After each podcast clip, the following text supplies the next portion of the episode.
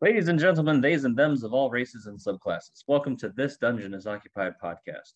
My name is Illadine, and together with Thorn and Robbie as your dungeon occupying story weavers, we wish to help you as players and dungeon masters from the aspiring to the veteran with questions and ideas for your next tabletop role playing game experience. In this episode, we're going to discuss epic campaigns, uh, the do's, don'ts, pros, and cons, and everything in between. So we have uh, an acute experience with uh, epic level campaigns because we're in one currently. We're playing one, um, and we're currently at level 21. Um, and of course, I did what some people say is a big no-no and changed a module that was meant for levels one through six and changed it to levels 21 through 26. So having to change some of the modules.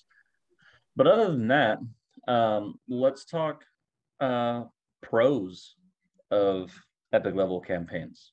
Robbie, say the first one.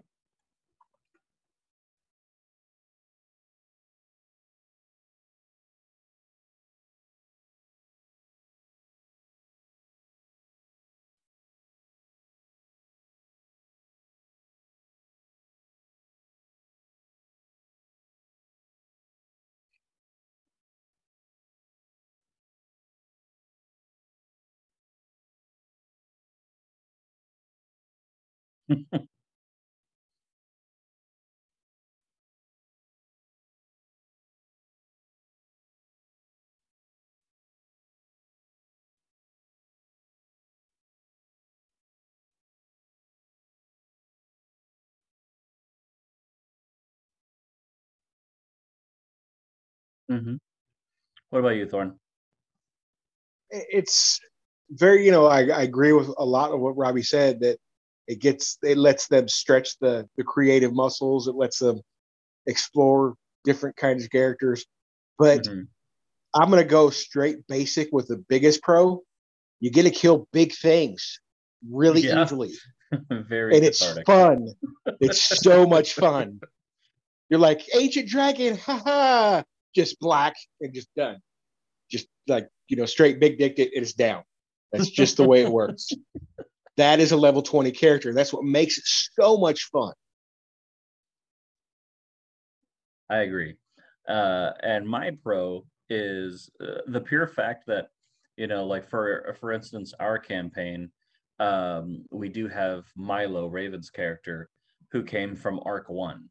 It does give you this chance if you've if you've been playing for a year and a half with the same character and you still want to, you have this opportunity to take the character farther, like Robbie and Thorn were saying, but you get to use the same character. It's different, you know, like we if we were to do a module like say uh Hoard of the Dragon Queen at you know levels one through six, you'd either have to make a new character or you use your same character but take all of the cool things that you've gained as you've leveled away.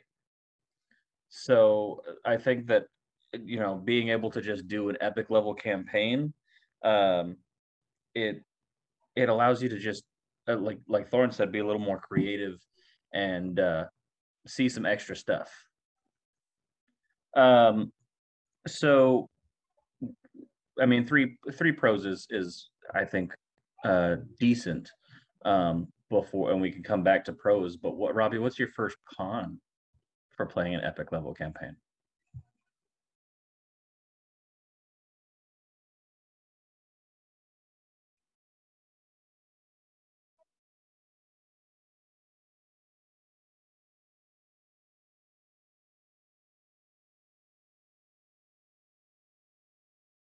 Mm-hmm.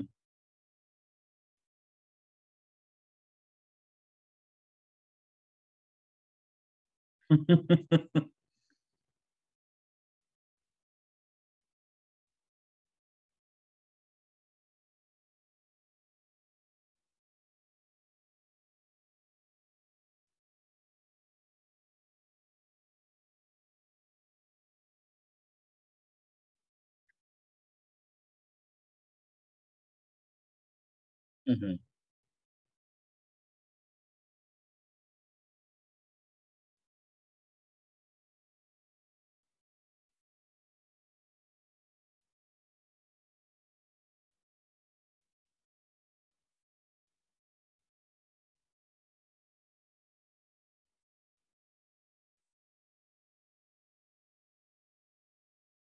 mm-hmm.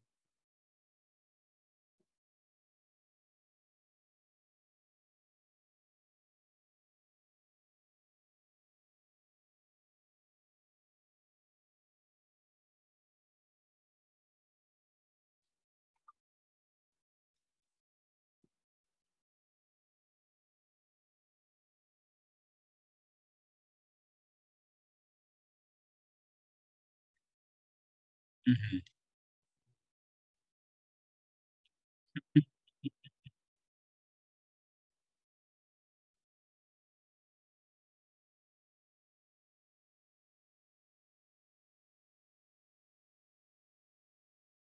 Sure. And I mean, Devil's Advocate, uh, I mean, WotC just did this with Fizban's uh, Treasury of Dragons. They made a stronger dragon. Like now there's mythic abilities uh, for the older dragons. Um, and so, you know, my argument for it, and that's what we've been doing uh, in our campaign, uh, because there's that we're we are playing Hoard of the Dragon Queen just epic level. Um, I change a lot of the damage die for dragons. I changed a lot of the the hit points and things to make it a little more dramatic. Or, you know, because we're dealing with the cult of the dragon and we're dealing with uh Tiamat, um, I throw more dragons at one time, you know, uh just to make it a little bit more interesting. Uh and uh uh what do you call it? I can't think of the word. Um, I guess challenging. It wasn't the word I was looking for, but that's that's a good one. Um, my con is that it is extremely hard to manage, uh, like Robbie was saying, manage these uh, demigods uh, running amok in your campaign. So as a story weaver trying to figure out how you're going to make it complicated when you know it could potentially be just an easy breezy uh, campaign um, it's it's one of those things like okay well maybe if your players like it i we throw puzzles into the mix. Um, which you know luckily my players they're at least okay with puzzles. Um, and so we we can throw puzzles in every once in a while or we do you know like it's not necessarily a murder mystery uh story arc but there might be a session that is a murder mystery. Um and you know taking certain things and making it a little more challenging to find a thing you know you're you raise your dcs a little bit you you make it a little more uh intellectually challenging uh and you just kind of play off of off of your players uh, a little bit more, but it does make it um, more difficult. I think that's the biggest con for me. What about you, Thorn? There's a, I think there's a lot of difficult diff, difficult things to do with the epic campaign. I don't think it's just the combat and keeping it interesting. Mm-hmm. I don't think it's just trying to keep your players from getting bored because it, it gets easy. Uh, there isn't always that that angst from life and death.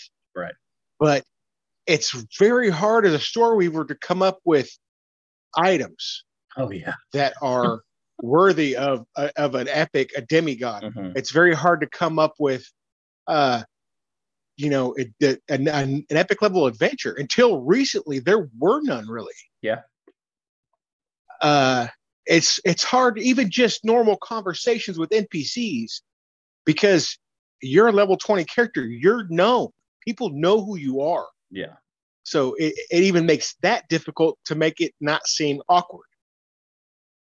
So as a story weaver, an epic level campaign where it can be fun, it's a lot of work. It is.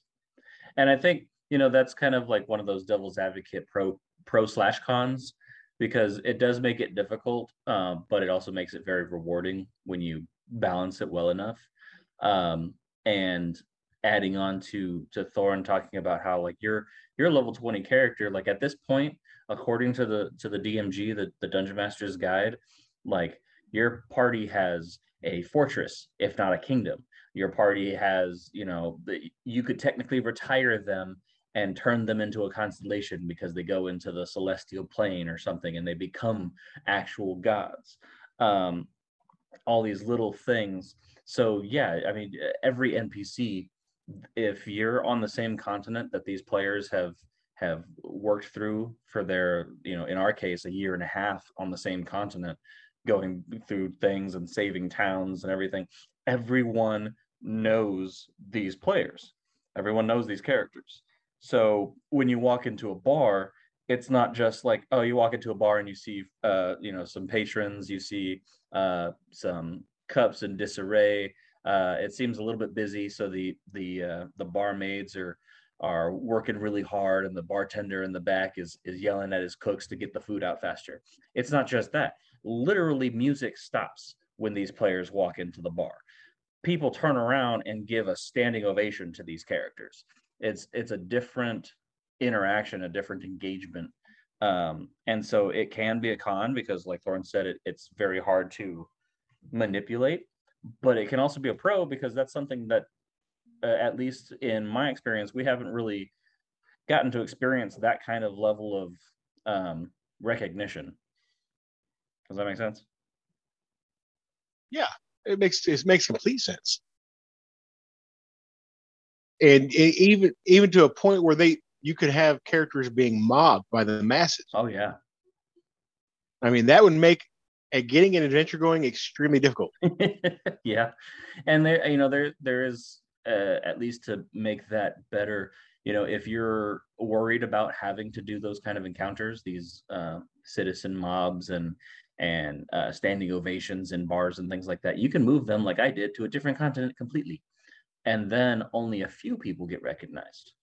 Um, you know, uh, Thorn's character, we kind of created this interesting thing, uh, and he's, you know, essentially a a, a fallen of uh, AO, right? The the the Dungeon and Dragons god of gods, uh, and he is has been cursed uh, and put into this sword. So he he's essentially a sentient sword.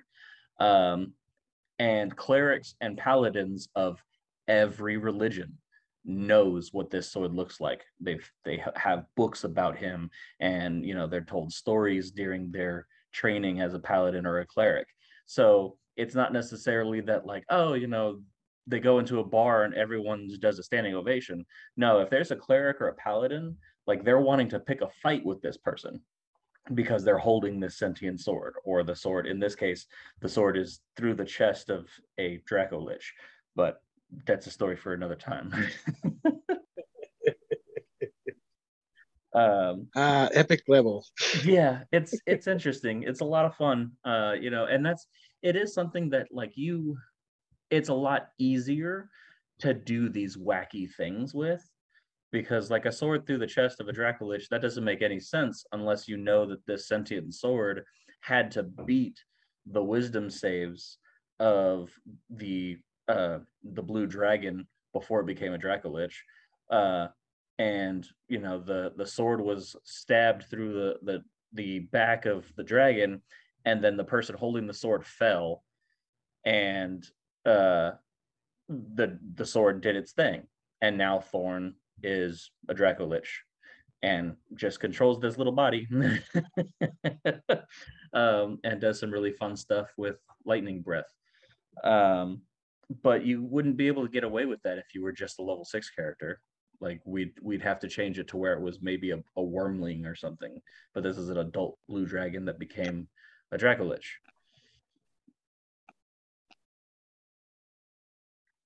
Robbie. So I, I mean, are you back? We went through some pros and cons. And let's let's let's talk about when when I mean you could do an epic level campaign on your first campaign if you wanted to. Sure. I wouldn't recommend Not it. but I mean you could. I guess there's ways I'm not, to do it. I'm not trying to tell any any person that, that's interested in, in playing any of these games when and where the best time for you to do something is. I'm not trying to do that. Right. Uh, but epic level campaigns can create some problems. You have to be able to rein in your characters. You have to be able to to keep them moving forward. Uh, what are some uh, what was what would be some advice you would give to a you know a brand new story weaver that's just starting out that wants to do an epic level campaign? What is it? Some advice you would give? Do you want to take this one first?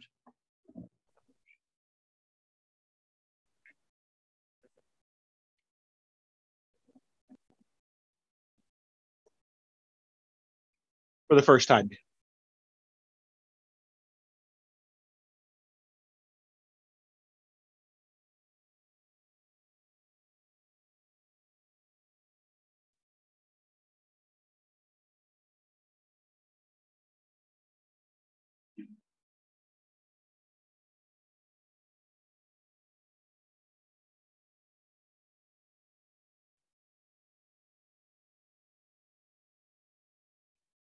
Mm-hmm.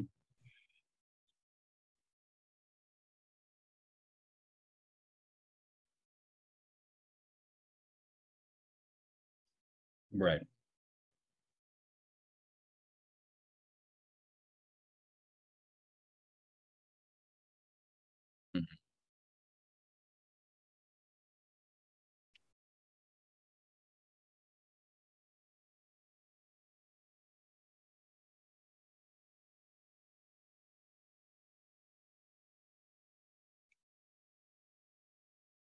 Right.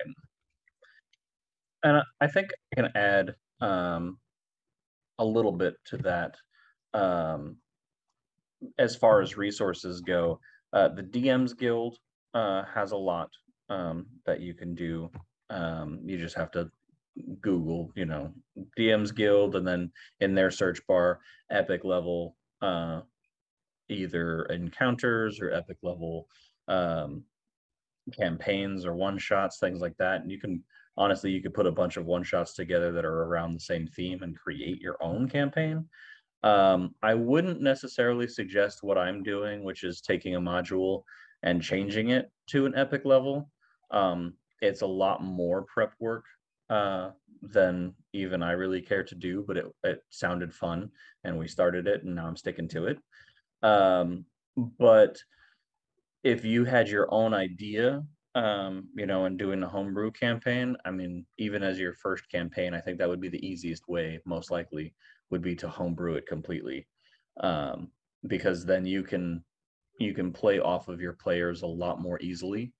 Because the the issue that I'm running into is that you know the epic level players I mean they're chaotic in and of themselves. Players in general are chaotic in and of themselves.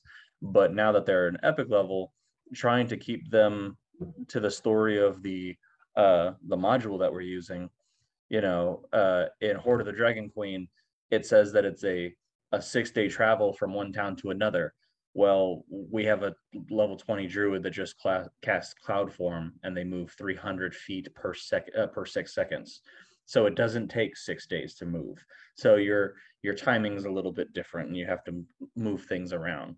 Um, but you know, like Robbie was saying, there's a lot of resources. I mean, I just did a quick Google search right now, Epic Levels D and I got the Epic Level Basics from a website. There's a D and D wiki of Epic Levels, Ascension, Godhood, and Divine Rank for five uh, for fifth edition. Uh, there's the PDF for the Epic Level Handbook. So there's a lot of stuff that you can find um, for levels 21 through 40. There's nothing past 40 thankfully. I don't think I can handle that at all.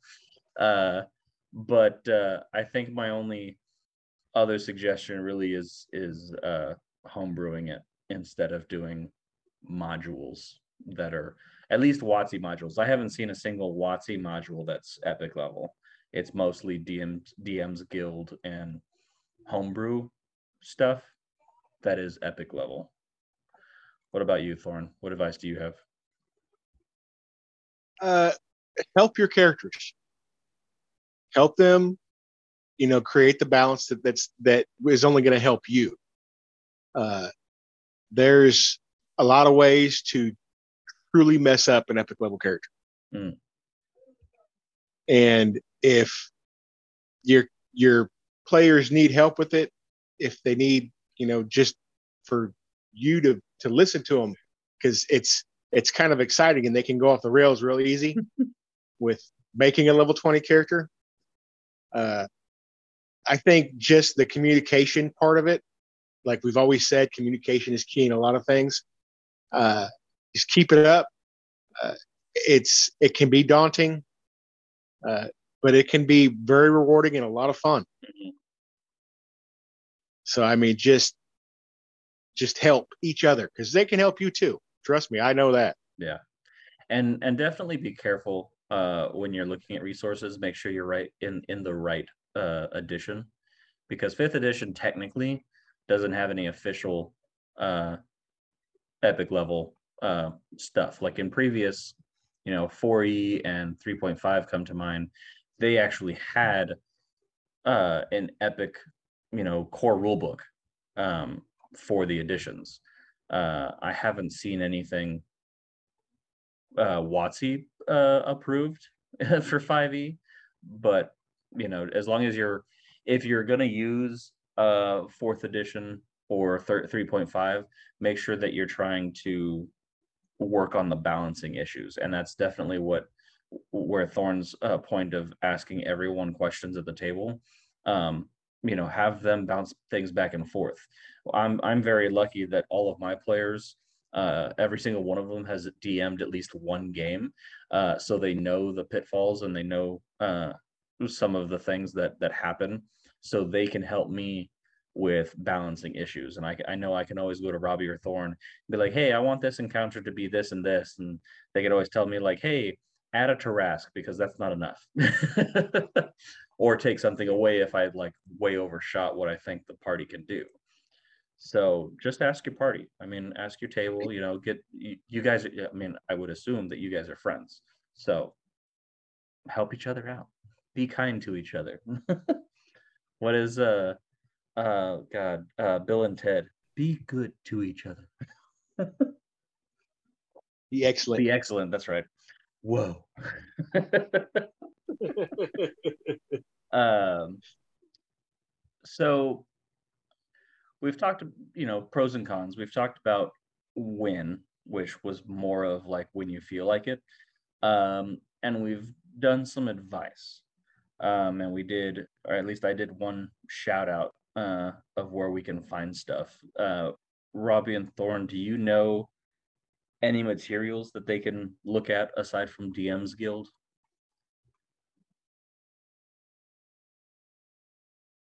I think uh, I think D and D Wiki might have something on. it. I mean, it's any of the the non WotC uh, sources out there. Most of them will have a little bit, but the most I found and the best I found has been on DM's Guild. Yeah. Robbie.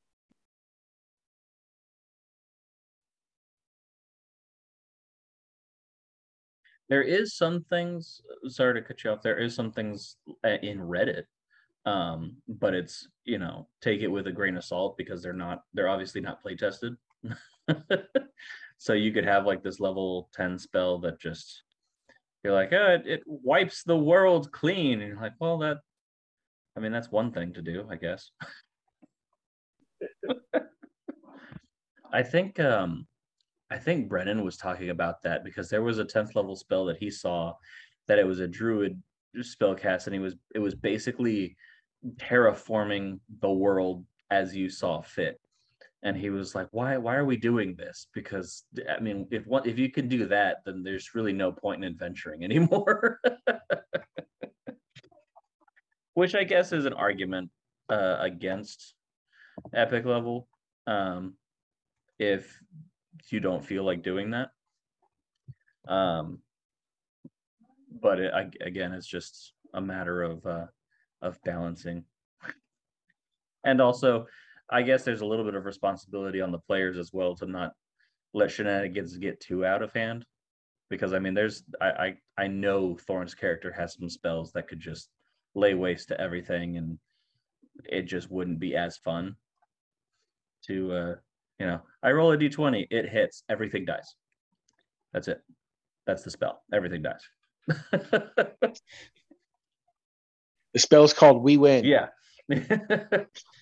All your lands belong to us. do you have a favorite epic level story? Ooh, I do. Uh, and it's with your character, and well, actually, it's with yours and Robbie's character because I think it was hilarious. um, session one. um, Thorn and I have been working on this character for uh, at least two weeks. Um, and we were trying to figure out mechanics because we didn't just take the sentient sword uh, that the stats are available for. We made it to where it was a playable sentient sword that had this background of being cast out by a god, um, and not just any god, but AO. Um, and so we had to figure out like uh, the mechanics of it and the background for why he got cast out and what happened to the others you know and one of one of the the cons to his character like i said is that clerics and paladins have a a terrible disdain for this sword. They know about it. They know who he is. Um and they they just you know that that nothing good can come out of meeting a, a cleric or a paladin of of the of knowing this sword. Well robbie created a paladin or a cleric i mean created a cleric um and they you know we started in different places um and uh um we get Thorn's character Nakir into uh, the tavern, and he's there sitting at the bar. And you know, realistically, this it's the sword uh, in a scabbard, but the the person's hand is still on the sword itself uh, because you uh, the the sword controls the, the NPC, for lack of a better term, just the the host, um, and the host doesn't want to let go of the sword.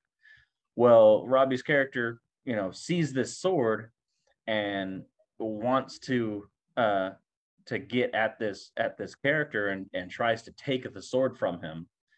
Um and he, you know, he doesn't get to take the sword right away, so he banishes the host, not realizing that the person that he really wanted was the sword itself. He focused the banishment spell on the host. He ban uh he vanished without uh, the sword, leaving the sword on the ground. Robbie picks up the sword, fails the wisdom save to keep his wits about him, and the sword controls his character, and Robbie has to come up with a new character on the spot. Session one, 10 minutes into the game. I think and and to Robbie's credit, I mean he he had another character, you know, most of us have backup concepts and so all he had to do was roll the stats for it but he had the story ready to go for this character to come in. Um, and we've actually talked about it uh, in the uh, one of the horror episodes that we've discussed it. Um, his character came out of the neck of an of an npc um, because he's from the that character was from the domain of dread. Um, seeing that unfold and literally having like as a story weaver having no way of controlling this whatsoever it was literally up to the dice gods and the role play between two players it was hilarious to sit back and watch and just laugh with everyone else as these things unfolded. Thorn okay so now my my favorite epic level story isn't so much a story because I, I do I haven't played a lot of epic level campaigns because a lot of earlier iterations of, of D&D didn't have that. Mm-hmm. Uh, and a lot of my stuff was played with earlier, you know, bits and pieces of three, five, and four. But really, just the the joy and the pleasure of of popping Tobin in everywhere as as a level 40 character. Yeah. And just creating pure havoc wherever he goes. And at the same time, making up backstory that has happened over the past 500 years of his life to get to this, this level. And it, it's been just so much fun. And when he just like hears somebody calling, he just pops in and just like the last last uh, session we had when when uh, Milo called him, Mm-hmm. and he just pops in. He's like, "What?" and just creates complete havoc. Right. And it, it's so much fun. Yeah. It is. It's just like stress relieving. You have no idea. but really, the favorite the favorite time I did it was when we took Milo back to his island. Tobin just, you know, kind of showed up and And, and Started having fun with all the cats. Yeah. I mean, Yeah. started having so much fun with all the cats. Yeah, and as a then, reminder to uh, the listeners, uh, Tobin is a, a character that's technically retired from another campaign, um, and um, we bring him in every so often. Um, it, uh, uh, it, it's a, I guess a comic relief, but sometimes it, it's a, a way for me as a story weaver to have a, a nice callback that also kind of pushes the story along uh, because even though Tobin is chaotic, as like I mean, his his blood just spells chaos perpetually.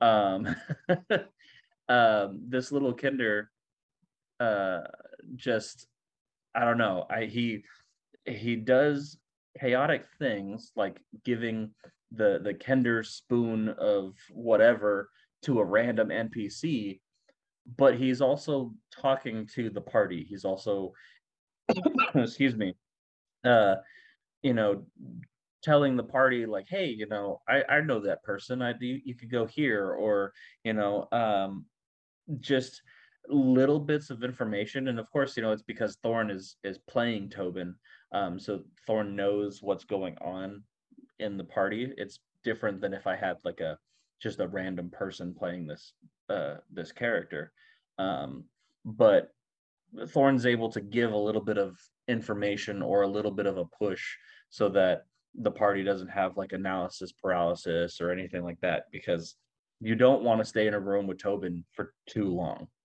unless you do No. and and then just let chaos ensue but but no, and, and the thing the thing with Tobin is is he he puts on that persona of being that scattered and random when he doesn't have to be. Yeah. And, and the the key point of it, and this is something that that epic level campaigns uh, and epic level characters have is recognition. Mhm. And there was the the house that didn't like Milo and didn't want th- him to come in, and Milo's standing behind him and or standing in front of Tobin, and Tobin's like peeks around the, the door because they didn't even want to open the door, and he's like, "Oh, hello," Mhm.